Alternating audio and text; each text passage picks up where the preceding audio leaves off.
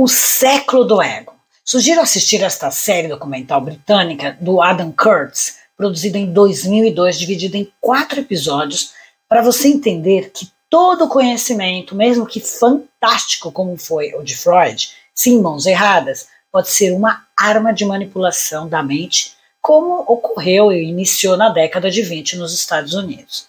A parte 1 tem um enfoque sobre como Anna Freud, filha do Freud, e, e Edward Bernays, sobrinho de Freud, influenciaram na maneira como as empresas e governos usaram esse conhecimento do Freud para manipular e controlar uma sociedade. Depois surge uma corrente, claro, né, contra o Freud, como o Alexander Lowen, William Reich, o Marcuse, na década de 60, e a partir daí surgiram vários gurus na década de 70, o Peirce, o Enhart, o Rubin, com seus métodos de libertação do potencial humano e na centralização do eu, criando uma sociedade individualista e que foi categorizada por Maslow.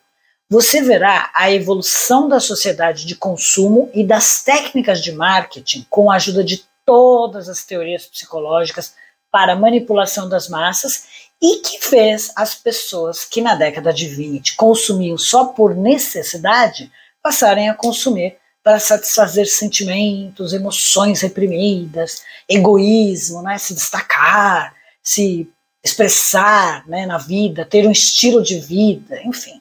E hoje as empresas os governos elas contam com neurociência, algoritmos e toda a parafernália tecnológica para entender como o ser humano se comporta.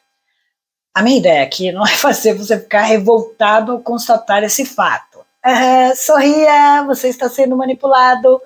E sim, alertar sobre pessoas inescrupulosas que podem conduzir sim a sua vida e as suas escolhas sem você se dar conta.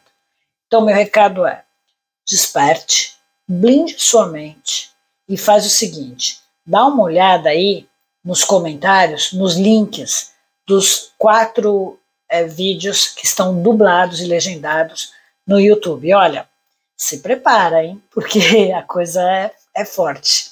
Você vai ver um monte de coisa lá que você vai refletir sobre o que está certo e o que está errado. Vem comigo, porque isso aqui não é para fraco, não.